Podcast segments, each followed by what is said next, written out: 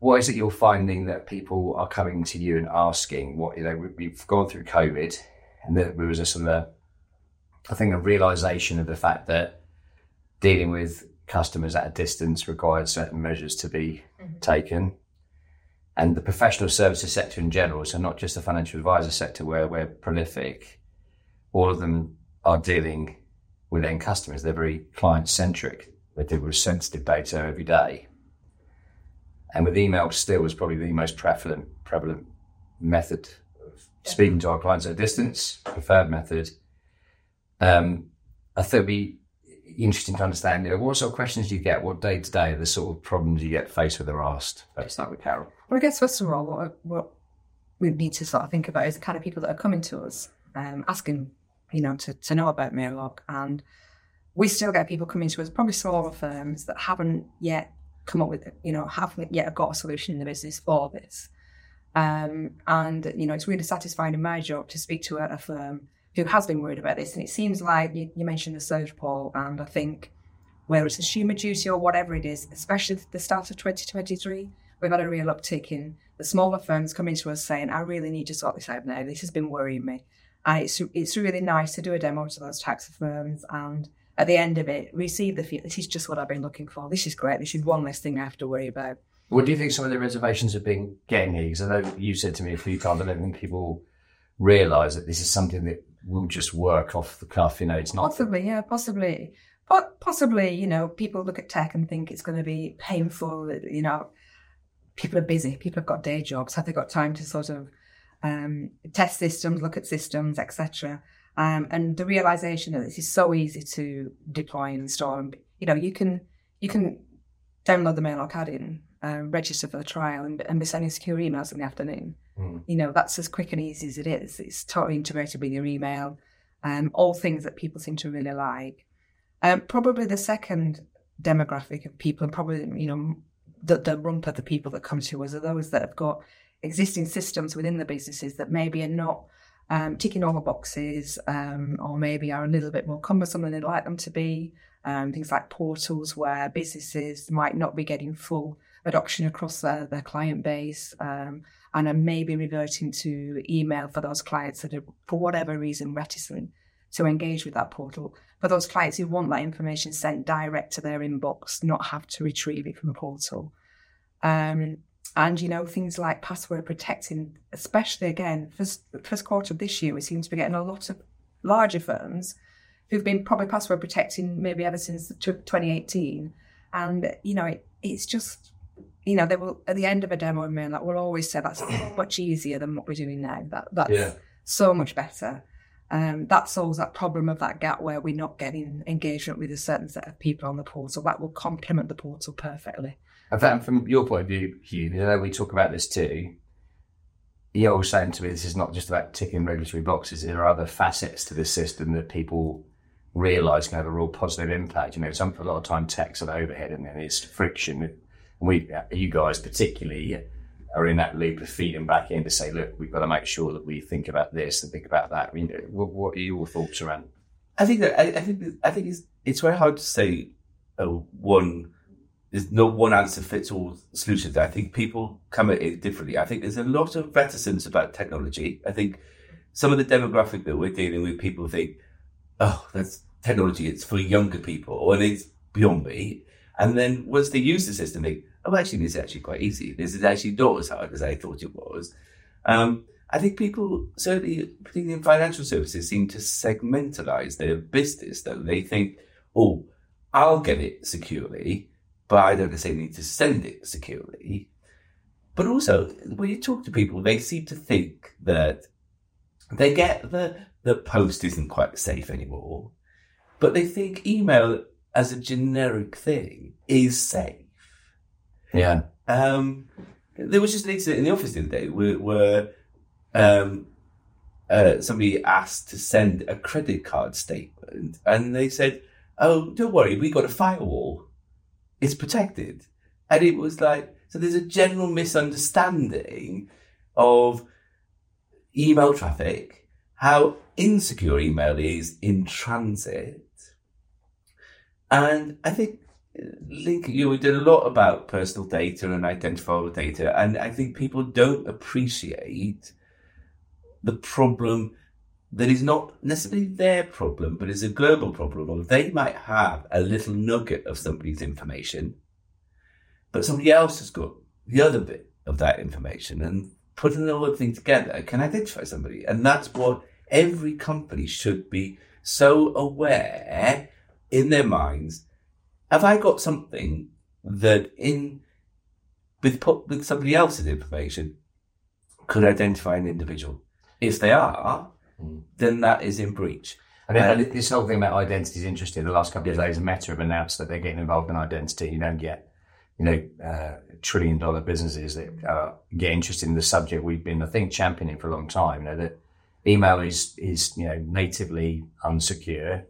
What we're trying to do is make it feasible. And something else Gary you mentioned actually when we were talking about this session was we've been quite conscious, I think, of ensuring that the tech tries to even up the balance a bit. You know, of course, we provide big kit that can fit us, a big kit, kit that can sit within a big enterprise's, you know, infrastructure and be sympathetic to all their other uh, cyber software and provisions.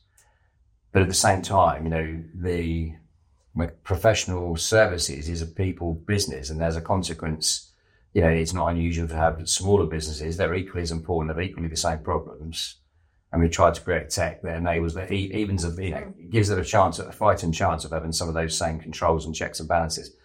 Mm. Probably the most important person in all this, though, is the consumer. And I think one of the other questions that kept coming up was, my customers aren't going to like this, which is resoundingly not the case. I mean, from my I understand, if, it's eh, eh, communicated in the right way, there are no probably results. Yeah, you know. I think there's a really important point there. I think we provide at the end, or I will provide at the end of every demo session, and some narrative, some content that a, that a firm can use to introduce the, um, the adoption of Mailock to their clients. And I think this is really, really important because I think if consumers are aware and informed of why you're doing something, what it does for them, it's a totally different story to being presented with something that they, they don't know. I, I think it almost flips it on the other way. Yeah, yeah totally. You start asking, why yeah. aren't you doing this? Yeah. You know, yeah. that's the point. You know, so there's almost an advocacy piece there, isn't there? But the fact you're all ensuring that you know in dealing with this sensitive stuff, you're respecting your client's data and things. I think, I think you know, I know that I know we've had a few people feedback really.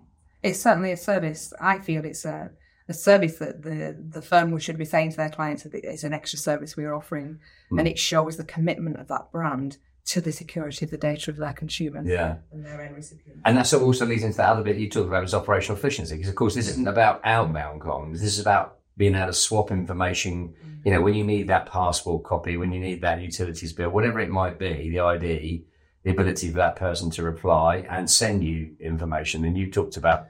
Yeah, and I, I think, you know, there's loads of things all coming together at the same time. You've got now, for an end consumer, you virtually now cannot buy something online with a credit card without being sent a code or something in an app to verify your identity. So that people are used to that now. They accept that that is keeping their money safe. And you know, I think probably if you listed people's priorities, money would be their main thing. They, they don't want to lose money. But then they think, oh, my identity, I, I want to protect that. So, so actually, um, consumers, I think, are much more aware of what's going on in the world now, rather than than um, than they ever been before. So, so I think they want to protect themselves, uh, and I think that linking it all together, we've got the ability now for um, end users to have free accounts so they can communicate backwards with whoever sent them the message or then on to somebody else. It, it, it's a whole, we've, we've closed the circle in terms of that communication loop. So yeah. they can get, they can receive, they can send back. It's fairly frictionless now. Uh, we're, it's just a mindset. I think yeah, yeah. just getting over that. Oh, this is going to be complicated. Actually, isn't it going to be complicated? And, but it's just getting over that bit. I think. And I think it's also perhaps possibly the not mis- no, mis- misunderstanding. Obviously, we've got some very large enterprise clients that are now choosing to communicate with their own customers, which again is very flattering. Need to be a you know, stakeholder in that part of their their they're important their communications um, ecosystems. And with the advisors, what the advisors probably don't realise or understand is their obligations possibly. And and the fact the very same system can be employed to communicate with their customers about about the same sensitive topics. You know, Yeah. and that's that's the bit I think we we're keen to make sure people understand. This this this isn't a unidirectional sort of piece of kit. It's meant to. The ecosystem is growing now. You know, with many millions of customers, tens of thousands of advisors, many tens of thousands, and their support staff. Yeah, and I think you know the- biggest thing that when people contact us, they say, "Oh, we don't need it anymore." That, that makes no logical sense. Why? How can you not need it anymore? You, you, you know, unless you've retired or or, or, or given up the business, you clearly do need it fully. Mm. And I think people don't think about how they could use that the same information to pass it down to all their clients. You know, Yeah. the biggest the biggest um, data breach is still sending the wrong the right email to the wrong person where and it's so easy in, in email you, you know you type somebody's first name and then you just you do it quickly and you don't even look Autofill, and, yeah. and it autofills it and you sent it and then it's like Yeah, it's Wow. easy stuff. and then, then under that then is also that you've actually sent somebody else's data to the right to the wrong person so you've got the email right but you put somebody else's data Yeah. there so and it's all those things that people don't quite consider as Mm. being huge potential data breaches Mm. um, Yeah, I think I think the ecosystem that Paul referenced as well is is, is really important from linking all that together as well because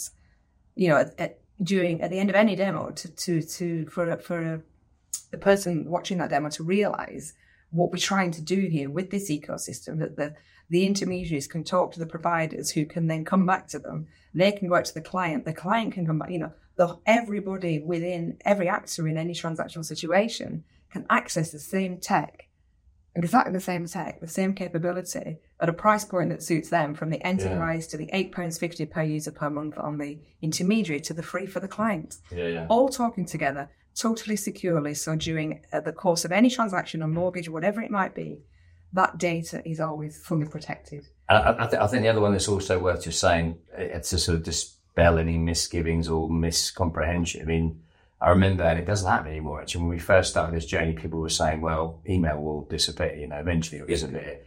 Well, we're at 350 billion email sent and received every day. That's projected to hit 390, 390 billion within three years, I think, maybe a little shorter.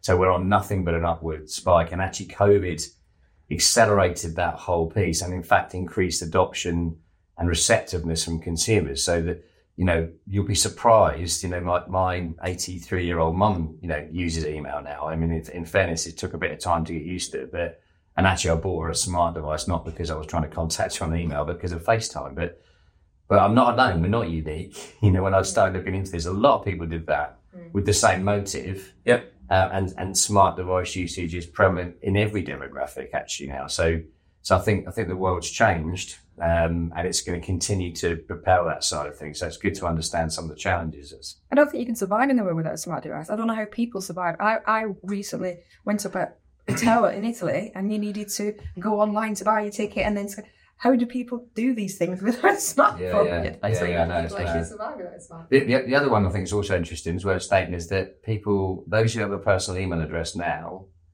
uh, statistically, uh, the majority today would have held that email address for more than ten years. So you're more likely to stay in contact with them, ironically, digitally with their email address than you are physically. Yeah. Mad. Yeah. Yeah, mad. World's changed. I think there's been a few surveys recently as well. I don't know why some larger, you know, beginning of this year, um, asking consumers how they want to be communicated with. Again, referring to referencing consumer duty, and email is king. I think, I think one of the People- eight- yeah, well, 85% if you look at that option, is it either phone call, text, or email? And, and lo- logic takes you because you think, okay, that's not going to interrupt me, so I'll go for the email because it- Yeah. it's the it's the it's the softer option, but you're getting the, getting Yeah. the contact, don't you? I mean, that, that's one. I, Of I think it's also human behaviour, isn't it? Yes. You know, we've all got lots of portals, 120 apparently. You know, whether it's your yes, BAA miles or your, you know, your, your Tesco shop, but but um, un- un- unfortunately, when you've got 120 inboxes,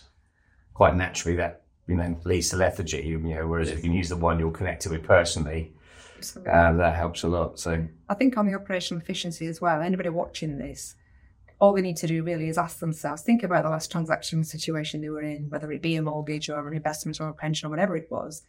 think about along that during that transaction were the pinch points, were the pinch points where a secure email would have a helped and b reduced stress because these things are stressful. You know, people applying for a mortgage, it's stressful for the IF, uh, for the advisor. It can be stressful for the for the applicant if things get stuck at certain pinch points because there is no obvious way to communicate and to transfer a document.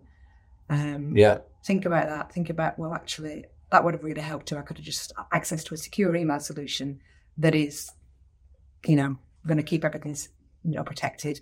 Would that have helped? And that will really, I think, resonate with regards to operational Yeah. efficiency. And also, you know, you, when you send things, you always want to know has the has the person seen it? Have they read it? You Have they opened the document? All that yeah, stuff, yeah. and and y- you know that's one of the biggest things. Okay, you've you've, you've ticked your box because you've sent it, Yeah. but ultimately you want to know. Well, have, why haven't they replied yet? Mm. Uh, is it not? Have they not got it? Have they not read it? Have they not said it? Or, uh, so I think the ability to be able to know quite easily. Oh yeah, they they it's been received. They've opened it. So you know, I could be rest of they've got it. Or, now. or if you've done that horrible moment, I'm sure we've all done it. Oops, wrong person. yeah, Clicking the button to revoke it. You know, that all those controls, those checks, those balances, and that order. You know, it's, it's powerful. Not not just from a compliance perspective, but from a sales perspective. When you know someone's got something and it's the right person, first of all, Yeah. and secondly, they'll open the document. Well, that's the perfect point to intersect or interject, should I say, in, in a sales inquiry, isn't it? So, Yeah. you know, these are, these are sort of use cases I think we come up against all the time. Totally. Well, if you're an advisor and you know you're you're being chased, at least you can say, "Well, they got it. They just haven't. They they haven't actually. Get on to them." Again, referencing consumer duty, they are uh, advising they're going to have to be able to demonstrate that their client has fully understood what was proposed to them. If you can see on an audit trail that they've opened that email, that they've opened those attachments, you are demonstrating that they have been fully versed, fully informed Yeah. about what you are proposing. So again, a really useful sales tool, really useful.